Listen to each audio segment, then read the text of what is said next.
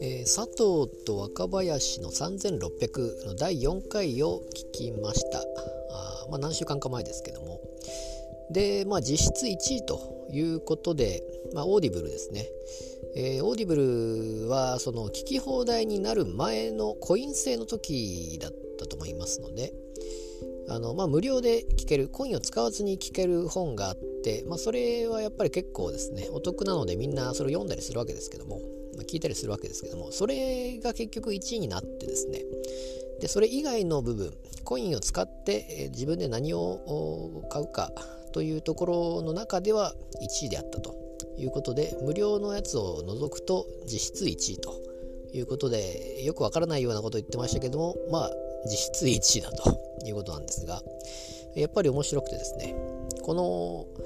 えーと、放送作家といいますかこういう方の話というのはやっぱり、まあ、なかなか聞けないと思いますのでえー、っとまあ、例えばそうですね何て言ってましたかね、まあ、会議の前にあのまあ、ネタといいますか自分が喋る分を準備しておいてその会議の前段階のその着火剤になると。いうことを言ってましてこれ誰でしたかね、えー、まあ、誰か有名な方が言っていてそれを真似するようになったと。いうことで、えー、まあ、そのキャンプファイヤーみたいなものでそのまあ火がまずないとキャンプファイヤーにならないと。でそういう全く着火剤がなしで火がないのに踊らされてるような会議もあるんではないかというような例えもあったりですね。なかなかそういう例えも面白いですし、えー、そういう現場の空気感といいますかその辺もなかなか面白いなと、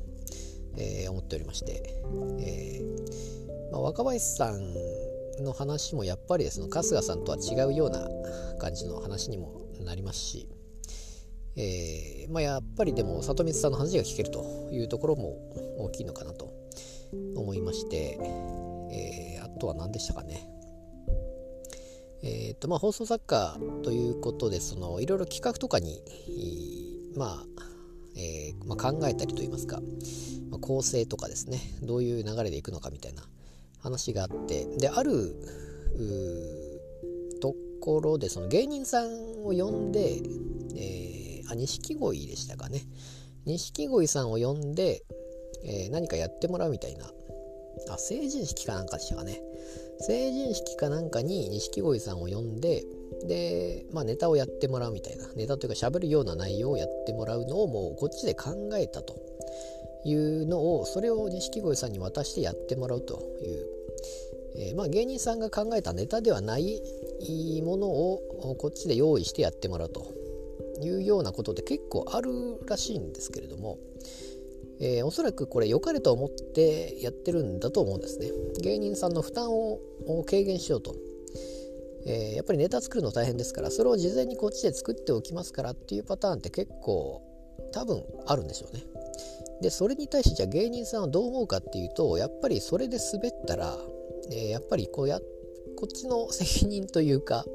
思んない感じになるわけですよね。でそれをもうネタを見た瞬間にこれダメだなっていうのがやっぱり分かるわけですね。これ若林さんも言ってましたけどもこれをじゃあできませんとかっていうのはやっぱり言って、えー、まあまあ、そういう感じになったりすることもあるわけですけどもで里光さんはやっぱりそれが分かりますからそういうこれを西郷さんに渡してやってもらうと思うんですけどっていうのを聞いた時点でそれはやめてくれと、えー、芸人さんに対して失礼なのでそういうことはやめてほしいということをちゃんと伝えるというところでこういうところもちゃんと話し合いながら多分やっていった方がいいんでしょうけども、まあ、そういう流れというのもなかなかえー、面白いなと思いますし昔のネタ番組でも結局あるわけですよね。あのまあ、テレビマンが作って、えー、もう視聴者がこういうのを好んでいるのでこれでやってほしいというのの芸人さんのネタではないものをやってもらうというパターンと、まあ、それに、えー、まあ、近いけども良かれと思ってやってるのがちょっと違うのかなとは思うんですけれども、まあでもそういうところはやっぱりあるのかなと。思いまして、えー、まあいろいろそういう話も聞けて、えー、面白いなと思っておりますけれども。ただこの第4回で終了するということでぜひともこれ続編、えー、またオーディブルで、えー、これ前も言いましたけれども、